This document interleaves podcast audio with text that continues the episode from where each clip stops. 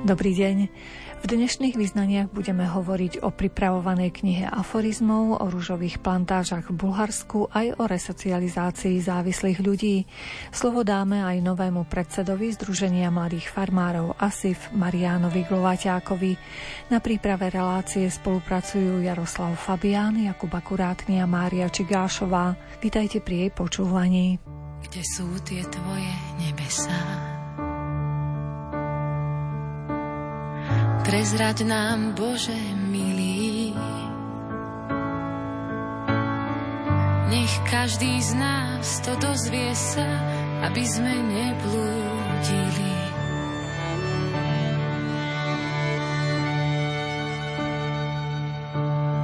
Prezrať nám, kde je krajina, kde sa raz všetci stretnú tá jedinečná, jediná, len nevidená pre tmu.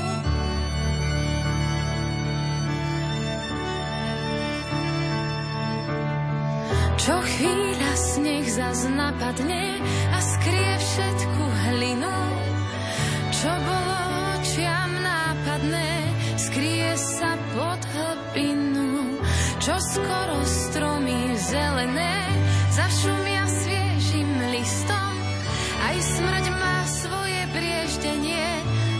čisté na nečistom.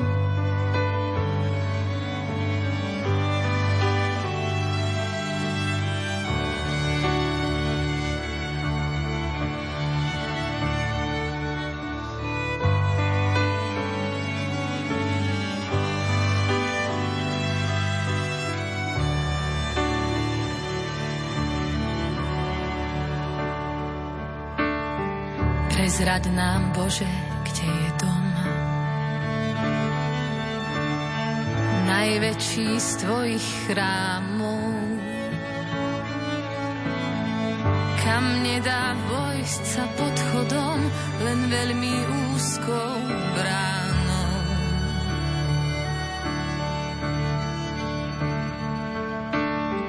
Prezrať nám kameň na ceste, aj hniezdo hada v tráve. Neviditeľné ráz cestie, aj chodník k tvojej sláve.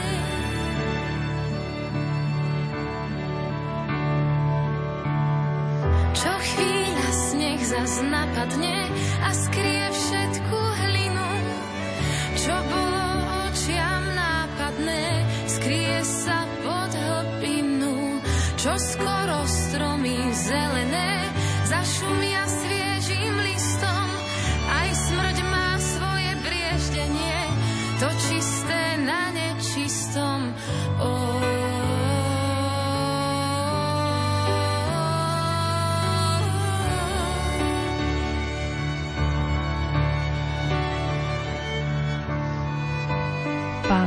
Zachariáš nie je pred mikrofónom Rádia Lumen nováčikom. V jeho podaní boli predstavené témy z histórie, ktoré sa viazali predovšetkým so životom rôznych panovníkov. A keďže je to človek so zmyslom pre humor, pustil sa aj do písania aforizmov. Spolu s košickým turistickým sprievodcom Milanom Kolcúnom plánujú vydať spoločnú knihu, v ktorej sa hrajú so slovami a ich významami. Ono to asi trošku súvisí s tým, že trošku mám také kacírske myšlienky, že ja verím, že raz niekde v Kumráne, v nejakej jaskyni nájdu aj také zvitky, že sa budú volať kniha humoru. Ako keby chýbala, lebo je kniha múdrosti, kniha príslovy, veľpieseň, kniha kazateľ a ten humor tam nejako chýba, tak si ho teraz ja tak trošičku robím po svojom. Čiže takú vlastnú knihu ste si tak, humoru áno, vyrobili. také aforizmy som, áno, nachystal. A ako vznikala tá kniha? To bežne si aforizmy hovoríte, čo ja viem, už nie niekoľko sa, rokov a tak? Nie, to sa jeden deň nezobudím a nenapíšem 30-40 aforizmov, nie. Ja mám dobrú manželku, ktorá vždycky, keď som nejakú somarinu povedal, môžem tak povedať, je to voľnejšia téma, tak ona utekala do zápisnička, zapísala. Ale to bolo len tak, neformálne. No a potom sa to zozbieralo. Pán Kolcun, ktorý je spoluautor knihy, knihy povedal, dajme dokopy, jeden bude mať knihu z jednej strany, druhý z druhej a dokopy už to dá na nejakú brožúrku. No a tak vznikla myšlienka, ktorá je aj takou silnou myšlienkou z toho dôvodu, že je aj o osobnom priateľstve s pánom Kolcnom, s ktorým sa poznáme od roku 1988 ako spolužiaci na vysokej škole tak už by niečo sme mohli mať aj spolu, takže tak to vyšlo. Vy ste tiež španielčinu študovali? Nie, nie, nie, nie ja, ale sme boli poloviční spolužiaci, lebo ja som študoval slovenský jazyk a literatúra diepis a on slovenský jazyk, literatúra, ruský jazyk a potom pribral anglicky a potom španielsky. Čiže vy ste vedeli, že on tiež sem tam nejaký aforizmus povie? No veď my sme sa už smiali od prvého stretnutia spolu na, na takých hlúpostiach. A tá kniha teda sa objaví na pultoch knihkupectiev kedy? Už v najbližších dňoch? E, ona bude o chvíľu dostupná a čakáme, že to bude už o pár dní, takže sa na to veľmi tešíme. Ako sa rodí taký aforizmus? Len tak si to poskladáte v hlave? hračkárstva, ale to som ukradol pánovi Kocunový názov a teraz ma práve napadlo, lebo jeho polovička knihy sa takto bude volať. Hráme sa so slovami a niekedy vnikne čo ja viem, mala štekla šťastie, hej, napríklad, a podobne. A to už sú drobnosti, z ktorých vidú potom také. No ale mám aj niektoré, keďže som previnením učiteľ na cirkevnej škole, tak mám aj cirkevné aforizmy a na tie som dosť hrdý. Na dva veľmi, tak ich poviem, že ešte mi dva hriechy chýbajú, aby som mohol ísť na spoveď. Alebo ešte jeden, že dostal som sa do neba na odvolanie, bol som štvrtý pod čiarou a podobné. Veď srandu si treba robiť stále, veď to odľahčuje človeka. A koľko asi tých aforizmov bude v knihe? Ja neviem. A, Bude to mať no. asi 74 strán, ale tak mm. ako aforizmy sa píšu, čiže tak voľnejšie s ilustráciami. No nie je to hutný text, to nie. To by asi aj hlava bolela z toho. To musia byť také jednohúbky. Možno tak na jeden deň jeden, dva aforizmy skonzumovať. No to si aj žiaci na prvom stupni povedia za jeden deň, že prečítal som knihu. Áno, tak bude sa asi ľahko čítať, zdá sa. Áno, áno. A má aj názov? No to je práve to, že keď sme dvaja, tak z jednej strany je to kniha aforizmov, to bude moja časť a obratíte kniha z kolcunovej strany, to bude slovné hračkárstvo, aby každý tam mal tú svoju časť, polovičku. Tak to sú aforizmy, vy ste už aj rôzne historické knihy vydali. Čo ešte? Z ktorej oblasti vydáte nejaké dielko? Nech sme pripravení. Tak z telocviku to nebude určite. Dobre, tak ešte možno by sme sa mohli rozlúčiť s našimi poslucháčmi nejakým aforizmom vašim, ktorý nám zacitujete a ešte súčasne aj prezradíte, kto vám obrázky do tej knihy Aha. Eh, nakreslil. Začnem obrázkami. Erik Sikora pracoval na polovičke eh, pána Kolcuna, Rado Repicky na mojej polovičke, no a Igor Kupec, grafik, to dával dokopy ako knižočku celok. Ale určite nespíte na Vavrínoch ani ako dejepisár.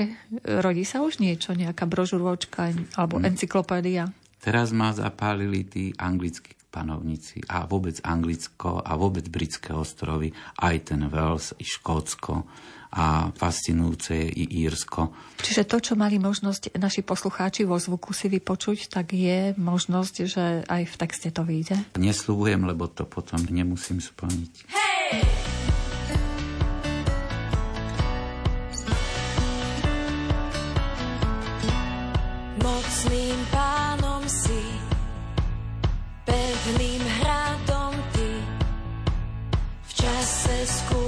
uprostred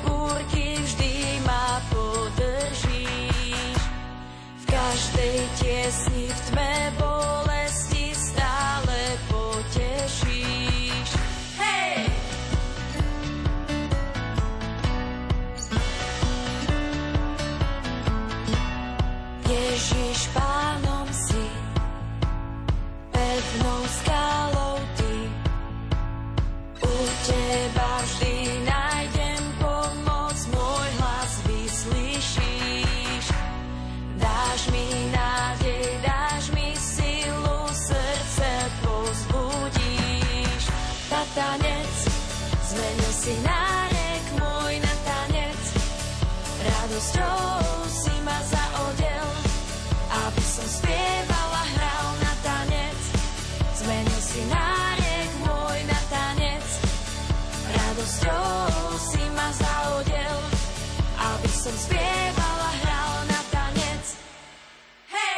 Košičanka Martina Gregorek rada cestuje a fotografuje a tak ju raz túlavé topánky zaviedli aj do Bulharska, do regiónu, kde sa pestujú rúže, z ktorých sa vyrába tradičný rúžový olej. Pri tej ceste v roku 2016 sme si povedali, že chceme vidieť aj údolie rúží, teda tú rúžu damascénsku, o ktorej som hovorila v súvislosti s botanickou záhradou Balčiku. A preto potom cestou naspäť sme sa vracali teda cez Burgas a v Burgase sme odbočili do vnútrozemia. Keďže rúža damascénska kvitne len raz začiatkom júna, už to údolie rúží nebolo rúžové, bolo len zelené ale sú to naozaj stovky kilometrov, obrovské rozlohy, kde sa rúža damascénska pestuje. A pri tejto príležitosti sme boli v mestečku Kazanlak, to je mesto rúží, populáciou zhruba nejakých 40-50 tisíc obyvateľov. Bolo to veľmi pohodové, príjemné a také malé, utešené mestečko, čo si podobné ako tá drobeta Turnu Severin v Rumunsku.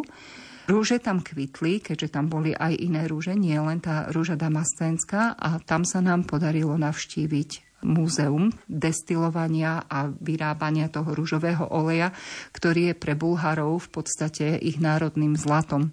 Keďže liter pravého, teda destilovaného oleja stojí naozaj tisíce eur a hovorí sa, že na liter oleja treba vylisovať približne 5 tón lupeňov. Hej? Čiže keď si predstavíte, aké sú ľahučké lupene rúží, tak 5 tón je naozaj jedna obrovská masa. Múzeum bolo veľmi pekné, veľmi poučné, inšpirujúce. Jednoducho videli ste tam celý proces toho, ako to vzniká, ako to kedysi bolo, ako aj tie technológie postupili, ako sa to robí teraz.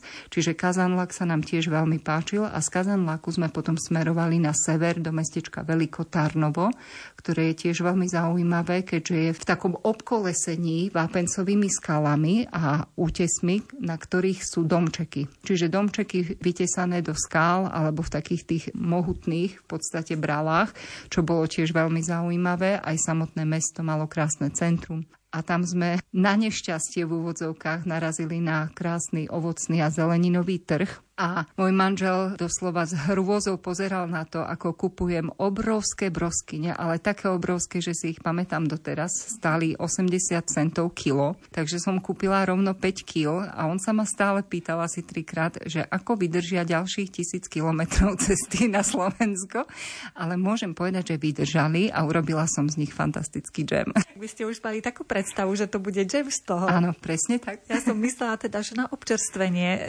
počas cesty. 5 kg jednoznačne na džem. Lebo naozaj oplatí sa prísť na tie trhy a človek žasne. Určite. Naozaj toľko dobrôd, už len áno. tie paradajky, Presne takých 20 tak. druhov. Áno, áno, musím povedať, že aby teda manžel neostal v hambe, on si kúpil paradajky na semiačka. A ten olej rúžový ste si kúpili, alebo aspoň kozmetiku z toho rúžového Kozmetiku oleja? s rúžou damascenskou už sme používali aj predtým, keďže je jedna veľmi známa bulharská firma e, kozmetická, je to taký gigant, ktorého názov nebudeme samozrejme spomínať, ale mnohé z ich prípravkov sa dajú kúpiť už aj u nás, teda kozmetických produktov. A majú sériu napríklad krémov na ruky s touto rúžou damascenskou, je to manželov najobľúbenejší krém na ruky, ale takisto aj iné prípravky, takže sme ich poviem to konzumenti alebo používateľia. A keď sme boli v Nesebare, tak tam sme zháňali tie, ak si pamätáte, z tých dávnych čias sa nosili také v takých drevených flakoníkoch tie voňavočky. Dajú sa ešte kúpiť, nie je to až taký problém, že nájdete ich, ale už aj tu doba pokročila a už to robia v takých novších rôznych dekoroch a flakónikoch. Takže je táto rúža damastenská obľúbená naďalej a v mnohých teda typoch produktov a v kozmetike ju používajú.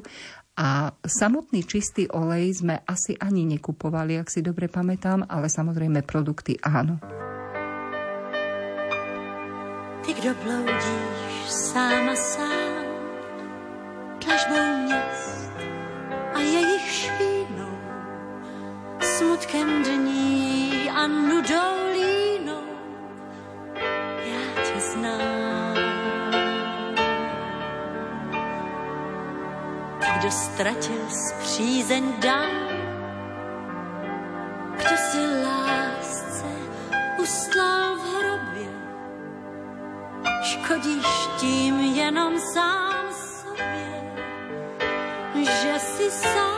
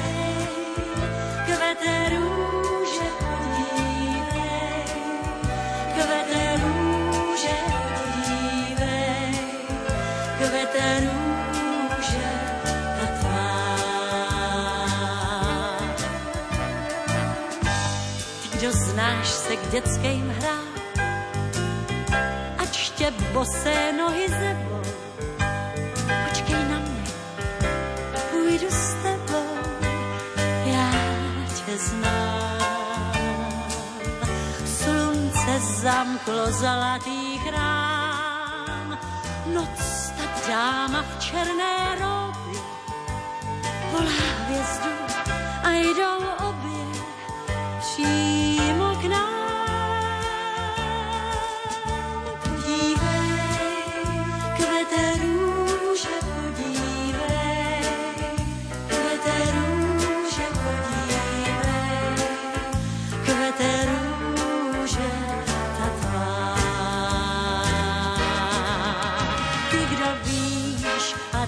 kdo znáš, kdo si duše ctná a čistá, kdo v srdci kousek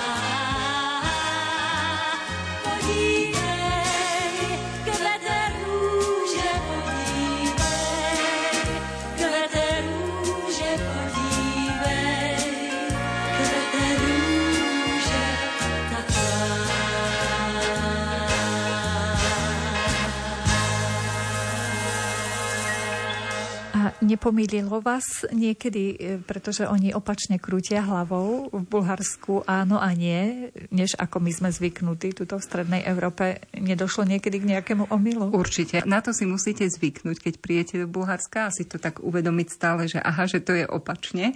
A dokonca, keď sme, si pamätám, prvýkrát boli a na takom menšom trhu tiež sme si kupovali dozreté figy a pani krútila hlavou, že nie, teda, že ako my sme chápali, že nemá figy a potom sme ich videli na stoliku, že sú tam, tak si myslíme, tak ako, že nemá, keď sú tam. Je to také humorné a mnohí sa zamýšľame nad tým, že prečo to tak je, že kývu opačne hlavou, tak nie je to síce historicky úplne potvrdené, alebo nie sú teda o tom nejaké exaktné záznamy, ale hovorí sa, že v čase teda tureckej okupácie v podstate, keď pod hrozbou toho, že budú doslova usmrtení v tom čase väčšinou pravoslávni veriaci, tak jednoducho, keď chceli prežiť, tak kývali hlavou, že teda konvertujú, ale v duchu mali na mysli, že nie, tak o tom sa hovorí, že to je ten dôvod vlastne, prečo kývu hlavami opačne. Či je to naozaj tak, to už je na každom z nás, či tomu bude veriť alebo nie, ale niečo pravdy možno na tom je. Ale musíme uznať, že je to originálne. Určite. Naozaj, že človek si to zapamätá. Áno, A v tomto kontexte mi ešte prišla na um taká humorná príhoda, keď sme boli potom ešte v letovisku. Neviem si na ňo spomenúť, mali linke nad Burgasom. To sme vtedy sme išli jediný krát letecky do Bulharska. A to už bolo také hlučné, husté, plné turistov, plné reštaurácií. A v tých reštauráciách bolo humorné pozorovať to, že vlastne keď už tam bola masa turistov, ktorí krutili opačne hlavami, tak aj tí čašníci a čašničky už, už ani nevedeli, že ako vlastne krútia tými hlavami. To bolo také milé. Boli z toho úplne popletení. Takže na tom sme sa chvíľku aj celkom tak dobre bavili, že jednoducho už, už boli všetci z toho popletení, že kto čo vlastne má na mysli. Ak ste tak putovali a stretávali aj ľudí, aj tých domorodých, možno v tých malých dedinkách, aký ste mali z toho dojem? Sú to dobrí mm-hmm. ľudia, ústretoví? Áno, ale určite je rozdiel medzi Bulharmi a Rumunmi. Bulhári sú takí trošku, ako keby mali taký odstup od vás. Alebo možno to tak pôsobí, že sú takí nezaujatí tým, čo chcete od nich. Nie sú tak nápomocní a takí ústretoví, nie je to o tom, že by nechceli, jednoducho celkovo ten ich prejav je taký, že je iný, až teda na tú našu domácu, ktorá prišla s rýľom, aby sme si mohli vykopať figu. Tá bola úplne ústretová, ale celkovo aj povedzme na trhoviskách a podobne. Ale možno je to aj otázka toho, že či je to v malom mestečku, či je to vo väčšom letovisku. Jednoducho je to súčasť ich, ich nejakého prejavu, ich kultúry a myslím si, že práve o tom je to cestovanie a spoznávanie nových kultúr, že vlastne nás to tak aj citlivuje, alebo sa stávame tolerantnejšími, aj keď možno niekedy tomu nerozumieme, prečo je to tak, ale tak ako my máme svoje stereotypy, hej, návyky a podobne, tak jednoducho každá krajina, každý človek v inej krajine má nejaké svoje kultúrne pozadie, spoločenské pozadie, takže O tom je tá krása teda cestovania. Pre mňa určite, že vidíte niečo nové, spoznávate, porovnávate.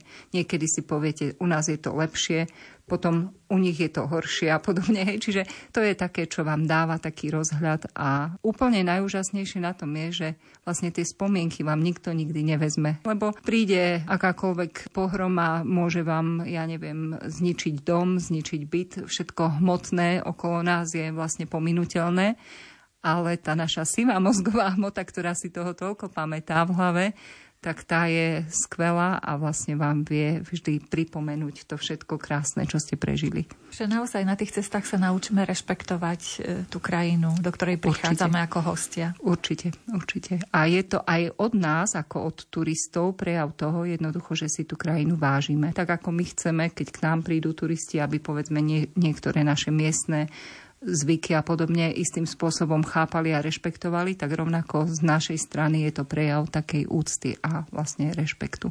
V tomto roku to bude tiež týmto smerom. Južný Balkán.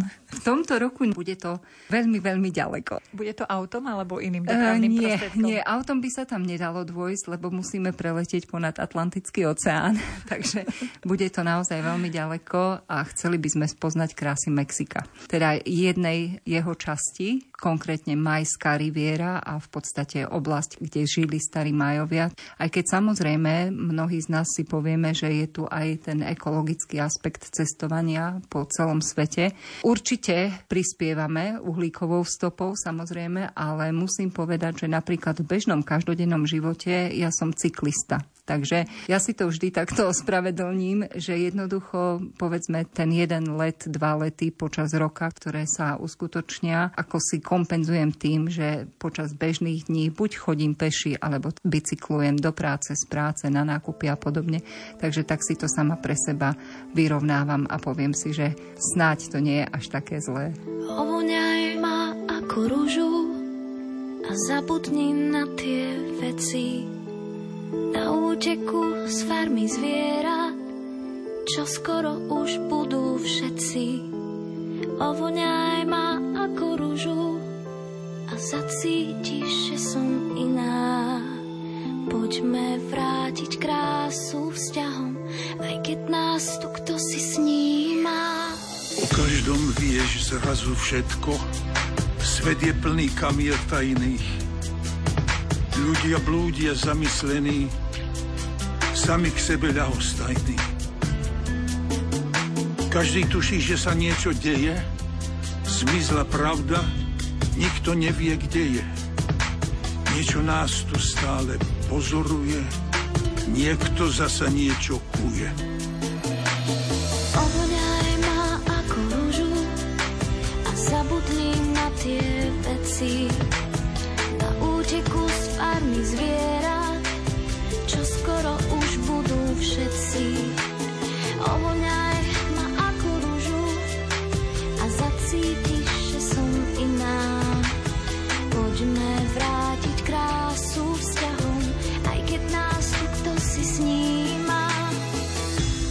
Chceli by sme žiť v lepšom svete, ale ten sa kam si vzdialil. Stále menej šťastných ľudí, stále menej šťastných tvárí. Voľak to nás všetkých tlačí k stene. Povedz, kde sa zajtra ocitneme? Kam speje to vyprázdnenie duší? Čo ak raz vyschne vôňa rúže? Kto z nás tuší? Predsednícku štafetu Združenia mladých farmárov ASIF prevzal v októbri na valnom zhromaždení od svojho predchodcu Milana Jurkyho pán Marian Glovaťák. Spýtali sme sa ho, s akými víziami vstupuje do svojej novej funkcie. Tá vízia je, to slovíčko vízia je spojené s takým niečím veľkolepým, niečím takým dlhodobým a použili ste úžasné slovíčko vybaviť, čo sa na Slovensku zakorenilo už v časoch dávno minulých, ale je to zakorenené u nás a to je možno taká naša vízia, aby toto slovíčko skončilo už. Aby skrátka mladí farmári, alebo starší farmári, alebo ktokoľvek na Slovensku, kto chce hospodáriť, začali hospodáriť na pôde, aby nemal potrebu u niekoho niečo vybavovať, aby skrátka bol nastavený jednoduchý, spravodlivý systém, vďaka ktorému každý, kto chce na pôde pracovať, môže. A nič a nikto mu v tom nebude brániť, aby skrátka právo fungovalo pre každého rovnako, aby neboli jedni zvýhodnení, druhí nie, aby jedni si vedeli niečo vybaviť, druhí nie, aby jedni získali nejakú dotáciu a druhí mali smutné oči. To je taká naša najväčšia vízia, aby naozaj to slovičko vybaviť skončilo. Čo je takým najväčším problémom pre mladých farmárov podľa tých vašich pozorovaní, keďže aj vy farmárčite? Takých problémov najväčších je Myslím si, že niekoľko. Určite sa zhodneme aj v predsedníctve, že ten prístup k pôde, či už to je pôde pre najímateľov viacerých súkromných, že nemáme tie pravidla rovnako nastavené už s predošlými nájomcami a ako aj noví nájomcovia, keď prichádzajú, nie, sú v rovnakom boji, v rovnakých podmienkach, alebo aj pri správe štátnej pôdy, takisto sú tie podmienky nastavené nerovnomerne Takže jedným z tých najväčších problémov, čo si myslím, že máme, tak je ten prístup k pôde, ale nie je to jediný taký najväčší problém, si myslím. Takisto je veľký problém taká akceptácia ako keby tých mladých farmárov, že sú tu, existujú tu, chcú pracovať, snažia sa a poviem to tak veľmi priamo, ignorovaní sú, či už tými štátnymi inštitúciami. Častokrát sa tvária, ako keby ani nechceli. Tak, tak poviem, že ako keby chceli zachovať ten stav, ktorý je a mali takú ilúziu, že to bude na veky väčšie. Ale čas sa mení, ľudia odchádzajú do dôchodku, potrebujeme tých mladých a ako keby sa zabudalo, že naozaj je tá doba 2022, že tých mladých treba namotivovať do toho. Tých možností majú teraz obrovské množstvo a ako národ, ako krajina, ako štát budeme potrebovať dorábať potraviny, a budeme potrebovať robiť kvalitné potraviny, zdravé potraviny, potrebujeme byť sebestační a hlavne aj potrebujeme byť potravinovo slobodní. Nie len v tej, v tej že koľko tých potravín máme, ale aj v tom, že, že máme ich dobre, tie potraviny. A, a že keď sa čokoľvek stane, tak môžeme byť e, sami so sebou ako národ spokojní, že, že nemusíme sa obávať na dodávky potravín z iných krajín, že takým nejakým spôsobom si môžeme byť istejšie. A na to potrebujeme farmárov, tí farmári postupne odchádzajú a nových potrebujeme nalákať a, a tak, takú tú akceptáciu by som povedal taký veľký problém ešte vnímam, ktorý tu potrebujeme nejakým spôsobom dotiahnuť a doriešiť. Tuto na vašich oslavách 15. výročia založenia ASIFu sa stretlo množstvo mladých ľudí. Je teda veľký záujem zo strany mladých ľudí venovať sa tomuto odvetviu, poľnohospodárstvu? My sme ako aj zosieťovaní medzinárodne a porovnávame to aj s krajinami, či už západnej Európy, severnej alebo južnej. Ten záujem všeobecne môžeme zhodnotiť, že je primeraný. Ja to tak vnímam, že záujem mladých ľudí o poľnohospodárstvo klesá ako keby, ale záleží na regióne, v ktorom sa nachádzame, ale myslím si, že nie je to na Slovensku iné ako v iných častiach sveta. Je to také, také aké to je. Hej. Také, aké to je. Musíme tú situáciu zobrať, že záujem mladých klesa.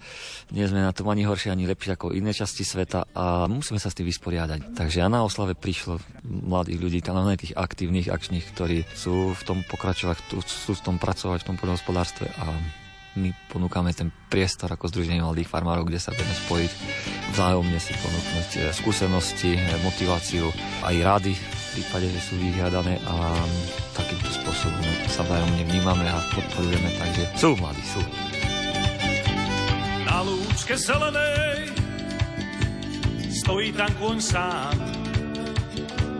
Bože ho napojí, každý sa ho bojí, Daj Bože, nech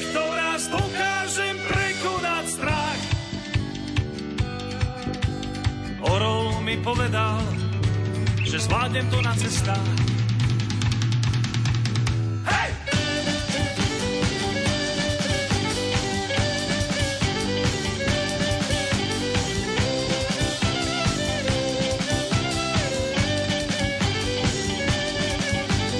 Do sveta som vykročil, len so svojím hlasom.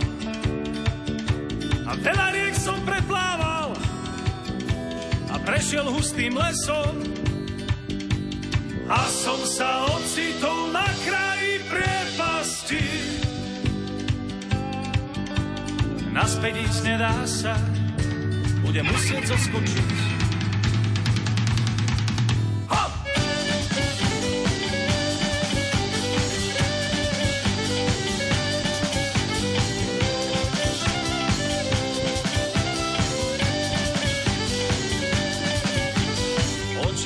Zatvoril a prestal som rozmýšľať. Do prázdna vykručil a rýchlo začal padať. Divoká voda sa blížila prirýchlo. V tom som sa zobudil a zhlboka nadýchol.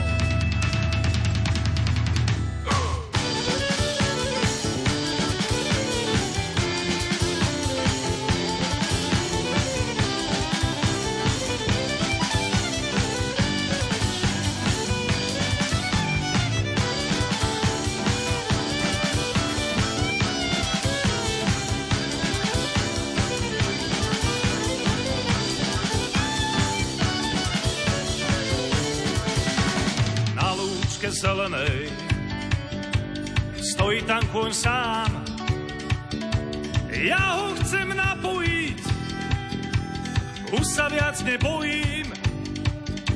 Spánku som dokázal navždy prekonať strach. Starý orol pravdu mal, že zvládnem to na cestách.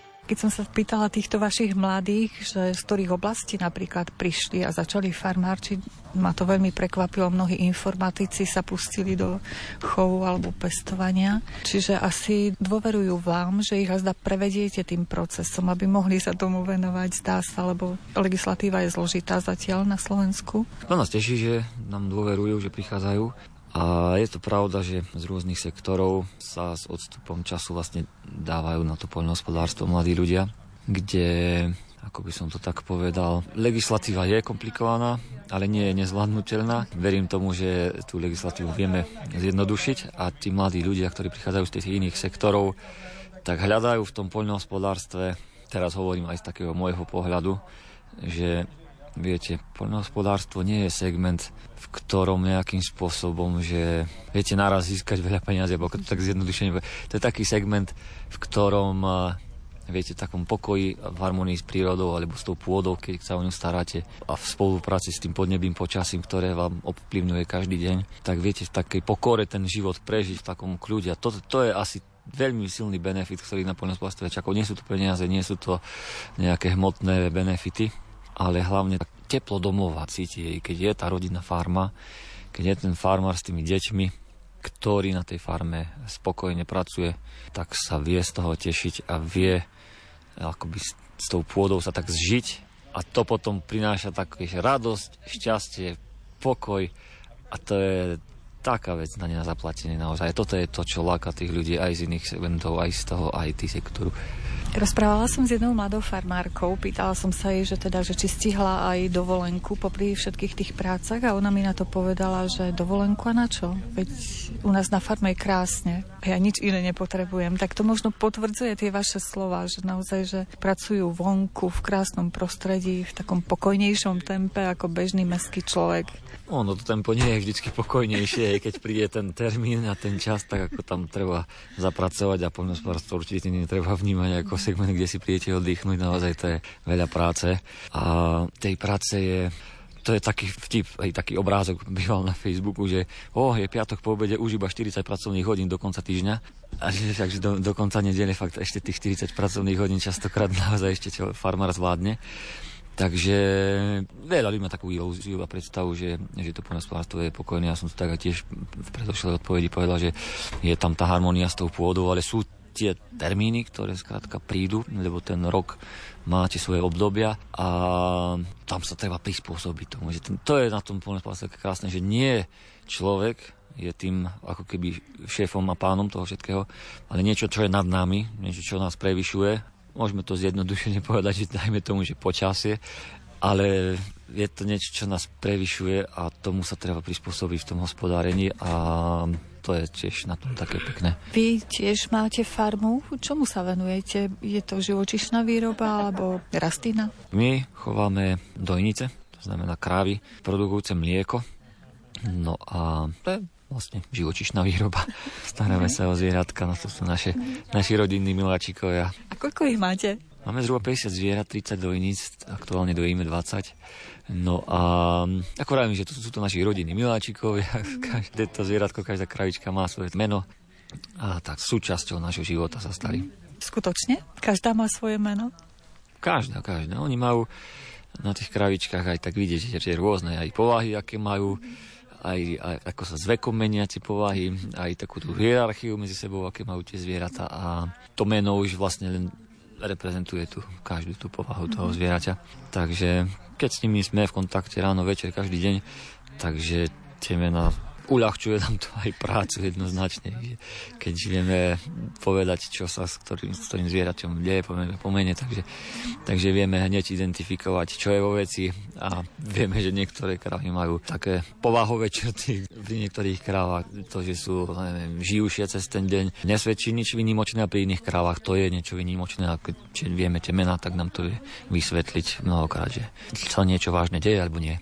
Stačíte na starostlivosť o tieto zvieratá sám s rodinou, alebo brigádnikov potrebujete niekedy pripojiť k tej práci? Veď hľadáme vždycky brigádnikov, vždycky je dobre, keď sa niekto nájde, kto nám chce v tom pomôcť. Takže snažíme sa to zvládať, ale máme ešte takých moji rodičia mi v tom pomáhajú v takýchto situáciách, že, že nás zaskočia, keď, keď treba bojiť. No a hľadáme tých brigádnikov, takisto cez prázdniny sme mali školu povinných brigádnikov, ktorí sa zapojili do, do farmy. A myslím si, že je to aj užitočné aj pre nich, že sa niečo naučia. A len tá farma, ako by som to povedal, v súčasnej dobe brigádnici majú také veľké finančné očakávania a nemajú až také tie zručnosti, ako by sa na tie finančné očakávania očakávalo. Takže no, nevieme sa na tej farme nejako tak uh, rozťahovať, že vieme dať švajčiarsky plat. Nedá sa to tak. Ale vždy sa nájdú brigádnici, že sú s tým spokojní a ten plat, ktorý je primeraný v súčasnej situácii, že príjmu a aj keď tá robota je poviem tomu, že náročnejšia oproti brigáde, ja neviem, v hypermarkete za pokladňou, že treba aj to myslenie zapojiť, aj tá fyzická námaha je čosi vyššia. Ale zase na druhej strane zase rastú tie zručnosti, hej, nie je to len, že zoberiem to, to, tovar a píp a je to cez tú pokladňu, hej, že má to výhody i nevýhody, taká práca na farme a títo brigádnici a takto. Na hladine vlny v kruhu privoláva úsmev dúhu rozbehnuté kvapky mútia v tvare srdca rozhodnutia. Ako hrdla labutí dvoch pri draždiaku kráska divoch, symbióza, identita, miesto vernosť, láska žitá. Engerau kráska,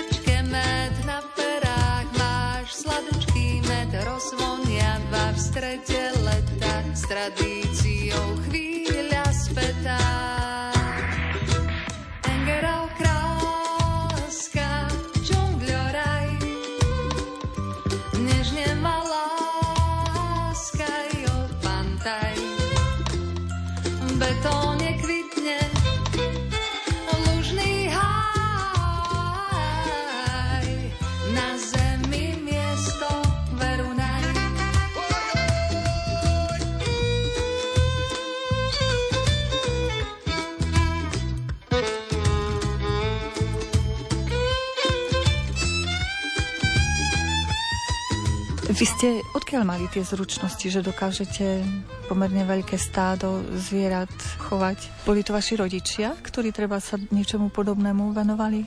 Ja som vyrastol na gazdovke, my sme vždycky mali doma krávy. Najskôr jednu, potom dve, potom štyri a vždycky sme často akože chovali. Nemali sme ich 50, ale tak ma to presvedčilo. Ja som chcel cestovať, ja som geograf a, chcel som vždycky cestovať. A nechcel som zostať na jednom mieste, ale ako to býva, aj pán Boh vie, čo má spraviť s ľuďmi, že za jeho chleba sa najviac dostane, takže som zostal vlastne na tom jednom mieste bez toho cestovania. Ale pomedzi to som vlastne videl, že tí farmári či už v Spojených štátoch amerických, alebo v Norsku, alebo v Dánsku, kde som uh, videl tých rodinných farmárov, ktorí to vedeli zvládnuť, tak som si povedal, že my to tiež uh, môžeme zvládnuť. A takýmto spôsobom sa dostal k tým zručnosťam, že zapájal som sa do tých činností a bol som rád, že, že som sa niečo nové naučil a porovnával som rôzne tie, tie spôsoby chovov a snažil som sa vybrať tie najlepšie možnosti pre naše podmienky a takto prirodzene prišli vlastne vo vývoji života tieto, ako by som povedal, zručnosti, ale to nie je taký stav tých zručností, že, že je to uzavretý cyklus. Každý deň sa ešte stále niečo učíme a, a učiť sa budeme. Takže tak. Boli ste aj ne, na nejakých zahraničných farmách, že môžete porovnať tú situáciu na Slovensku, akú majú mladí farmári a treba v zahraničí niekde, prípadne ktorý štát by nám mohol byť vzorom? Ako vravím, bol som a brigadoval som aj v Spojených štátoch, aj v Dánsku, aj v Norsku. To nemám tak rád, že vzorom, tak ako každý človek má svoj príbeh, tak aj tak každý štát má svoj príbeh. Viete, že máte ľudia, alebo majú manželstva, takisto každý má svoj príbeh. Každý človek, to, čo platí pre jedného, nemusí platiť pre druhého. Hej. Že máme nejaké pravidlo, že dajme tomu, že keď budeš robiť toto a toto a vstávať ráno o 5 a tak ďalej, že ti to zaručí toto, toto. A nie všetci sú nastavení, že sú naozaj funkční ráno o 5, že máme také povahy ako sova, ktorí lepšie fungujú hej, v tých večerných hodinách a tie všeobecné pravidla neplatia zvlášť v štátoch. Hej. Ten, každý štát má to geografické podnebie, mentalitu národa, a rôzne taký ten právny vývoj, ktorý bol v tom, v tom, v tom štáte, či, či už to je vzťah v pôde a, a ďalších a ďalších veciach. To znamená, že to, čo funguje, myslím si, v Norsku, nemusí fungovať na Slovensku a to, čo funguje na Slovensku, nemusí fungovať tam. Hej. A ten vzor, určite sú veci, ktoré sú užitočné, hej, napríklad prebrať. To hovorím teraz o tej legislatíve, prístupe k pôde, ktoré by boli dobre. Ale čo sa týka farmarčenia, tak je to našou takou zodpovednosťou a úlohou v našej krajine, že musíme si to nastaviť hlavne, hlavne podľa seba a prihľadajú hlavne na to, aby to, čo si nastavíme, bolo účelne logické, zmysluplné, jednoduché a hlavne tak funkčné, že, že nám to naozaj bude pomáhať, že nebudeme si hádzať zbytočné polena pod kolena, ale že naozaj budeme myslieť na to, aby sa našim farmárom, a nielen farmárom, všeobecne ľuďom, žijúcim, aj pracovníkom, podnikaním všetkým, žilo ľahšie vo finále. Mm.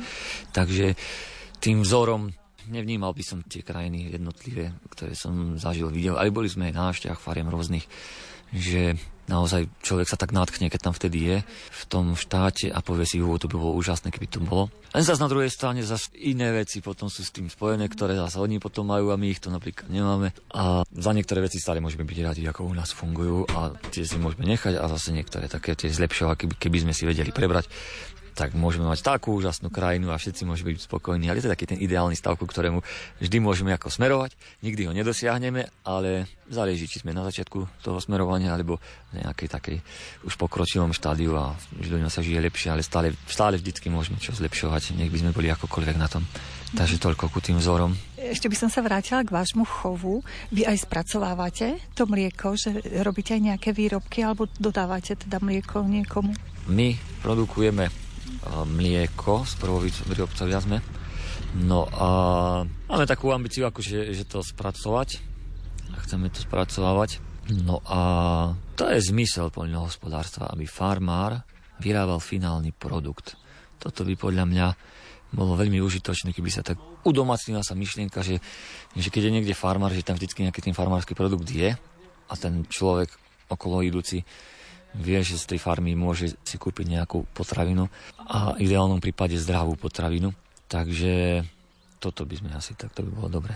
Som nováčik v Jabloňovom kraji Práve v tejto chvíli rozkvitá Meandri učupený dom A ja v ňom s mojou rodinou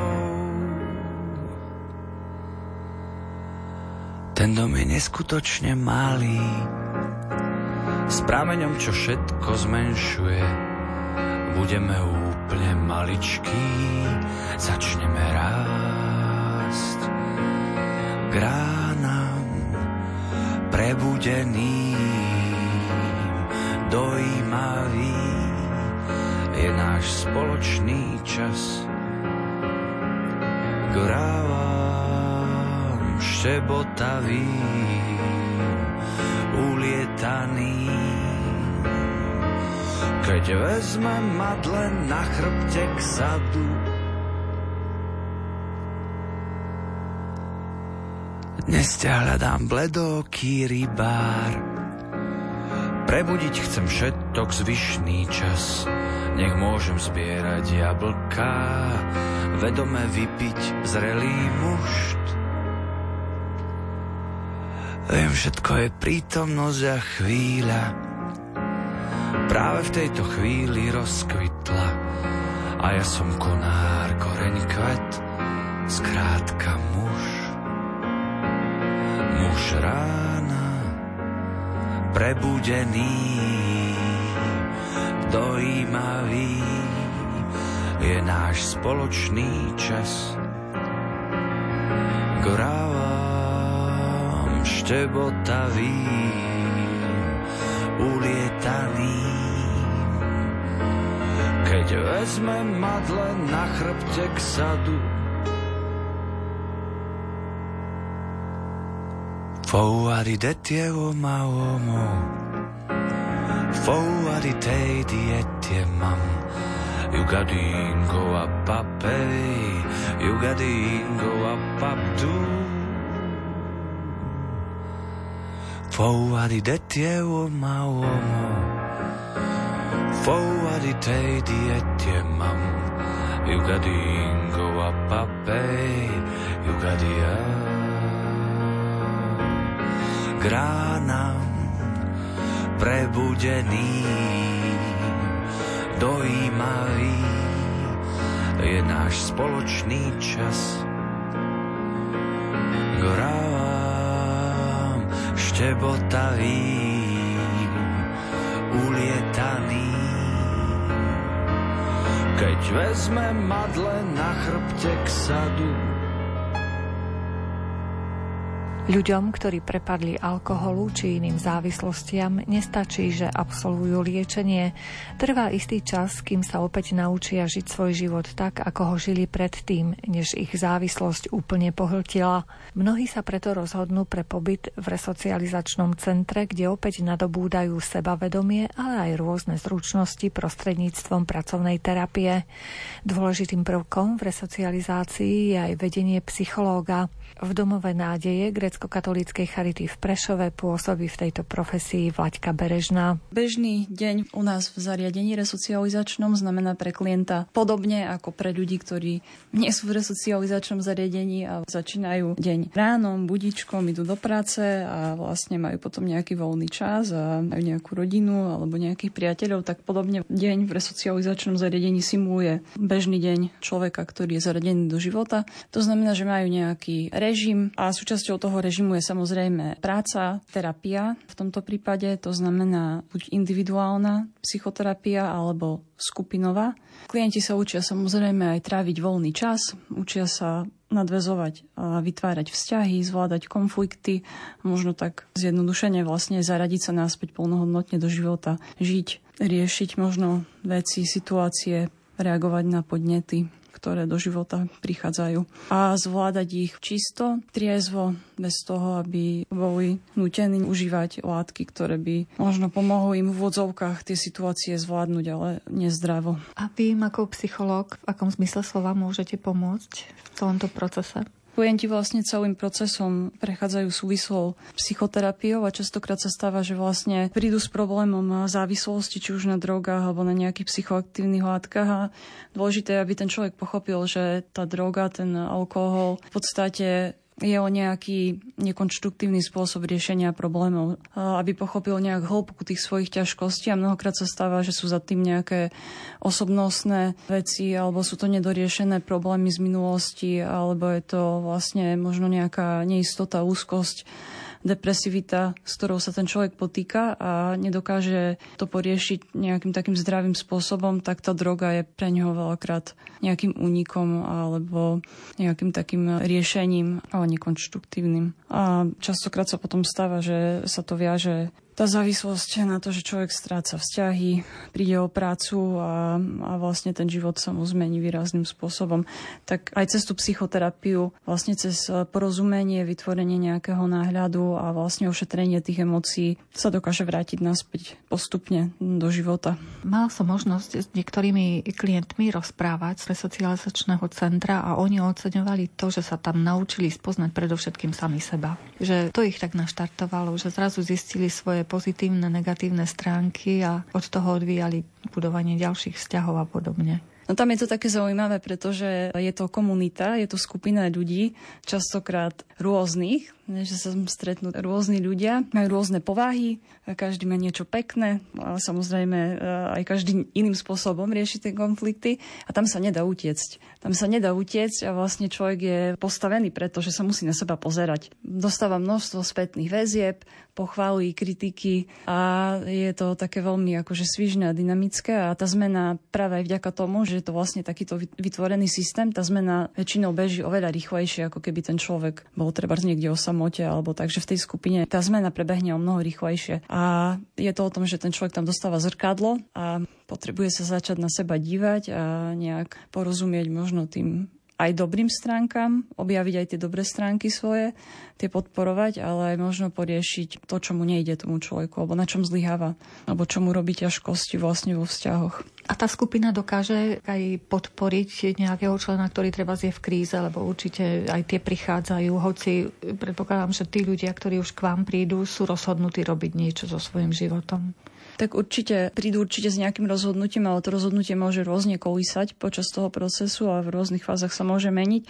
A tam je práve dôležité veľmi, aby tá podpora zo strany skupiny prišla. Ona aj prichádza, keď ten človek sa v tej kríze ocitne. A ja si myslím, že oni si vedia, tí klienti, strašne dobre pomáhať v tomto lebo oni vedia najlepšie. Väčšinou sú tie problémy ich veľmi podobné a vedia navzájom, čím prešujú a čo prežívajú a fakt tá empatia, súcit, nejaké pochopenie je tam veľká v tej skupine. Častokrát e, terapia beží aj mimo terapeutickej miestnosti alebo mimo tej komunitnej miestnosti, keď to mám tak povedať, a častokrát si oni medzi sebou na izbách, keď trávia voľný čas v pracovnej terapii, cez rozhovory, cez nejaké také spätné väzby dokážu veľmi ako pomáhať sa navzájom pochopiť a to je veľmi dôležité práve aj v tej komunite, že to tam zažívajú. A častokrát sa stane, že ten človek tú krízu treba prekoná práve aj cez to, že dostane veľkú podporu tej komunity a skupiny. Podľa vás je náprava možná, že dokážu sa všetci tí muži, ktorí sú v tom resocializačnom centre, naozaj nakoniec vrátiť do toho bežného života, vylepšiť tie vzťahy, ktoré boli pokazané a tie ďalšie veci? Bohužiaľ všetci nie asi tak, ako, jak to funguje v živote, že ani lekár nepomôže všetkým. A tak aj v tomto prípade platí, že štatisticky jeden zo štyroch klientov dokáže dlhodobo abstinovať a mnohí trebárs majú počas toho priebehu tej závislosti aj recidívy a, a vrátia sa naspäť ku tým drogám, ale ja si myslím, že aj obdobie, kedy ten človek je čistý, či je to pol roka, či to je rok, alebo či je to rok a pol, alebo 5 rokov, alebo akékoľvek obdobie, kedy vlastne ten človek triezvy a žije nejako dôstojnejšie a plnohodnotne, tak je veľmi dôležité. Aj tá skúsenosť, že aj keď treba ten závislý zrecidivuje, že už má skúsenosť, kedy žil vlastne čisto a si to nejakým spôsobom tak oskúšal a zažil to, tak to má tiež svoj e, význam. Takže je to tak rôzne. Ale pravdo vie, že tí ľudia alebo klienti, ktorí sa plnohodnotne vrátia do toho života a ktorí dlhodobo abstinujú, tak je to, si myslím, že je to veľká vec že človek sa postaví opäť na nohy a zase dokáže naplno ten život e, prežívať bez drog, bez toho, aby bol nejakým spôsobom odkazaný na to, či má nejakú drogu alebo niečo zvonku, aby mohol zvládnuť nejakú záťaž. Takže to je, je to, myslím si, že je to veľká vec, že človek, ktorý to dokáže a abstinuje, tak je to vlastne zachránený život. Ako dlho tam môžu u vás zostať? Záleží to od nich alebo od vás? Pobyt e, v zariadení je vlastne dobrovoľný, to znamená, že môže ten človek kedykoľvek, keď sa rozhodne, že nechce ďalej pokračovať, tak môže slobodne odísť. A ten proces má 5 fáz, trvá to zhruba rok a pol až 2 roky. Čím dlhšie vlastne je klient v tom procese, tam, tak tým viac má vlastne ako keby, nemá on povinnosti, ale má už aj práva a postupne sa zaraďuje do života, postupne začína aj pracovať aj mimo zariadenie a takýmto nejakým pozvolným tempom prechádza vlastne do života. Celý ten proces, ktorým pomáhate týmto ľuďom, nejakým spôsobom obohacuje aj vás? No jasné, tak ja sa veľa učím od chlapcov, od klientov našich, lebo tým, že to, je to naozaj také dynamické, že je tam množstvo ľudí s rôznymi povahami, jak som spomínala, a vlastne každý je niečím zaujímavý a je to také veľmi obohacujúce. Každý človek má svoj nejaký príbeh životný a väčšinou to nie sú ľahké veci a myslím si, že je to také aj pre mňa v niečom veľmi podnetné. Častokrát si poviem, že čo ten človek zažil a čím prešiel a že ako dokáže trebárs sa postaviť na nohy, tak aj pre mňa je to častokrát motivujúce. Teraz som mala aj takú situáciu, kedy ak chodia chlapci behať, keď cvičia alebo tak, tak tiež máme taký pás a ja som sa často tak odhodlala, či tam pôjdem, či nie, že radšej chodím vonku behať. A tiež jeden klient Michal, on tak akože, že ide a toto, jak som ho tam videla, a si hovorím, že aj, že idem aj ja, že skúsim, že tak ma úplne namotivoval. Že si myslím, že tá pomoc je taká vzájomná, že každý tam prináša kus seba do tých vzťahov. Nedá sa tam byť úplne v nejakej roli. Stretávame sa tam jak ľudia, takže si myslím, že aj v tomto je to tam poznať. Priblížili sme sa k záveru dnešných vyznaní. V repríze si ich môžete vypočuť ešte raz v sobotu o 14. hodine. Na príprave relácie spolupracovali hudobný redaktor Jakub Akurátny, zvukový majster Jaroslav Fabián a redaktorka Mária Čigášová. Ďakujeme vám za pozornosť a želáme vám pekný deň. Chytený v pasci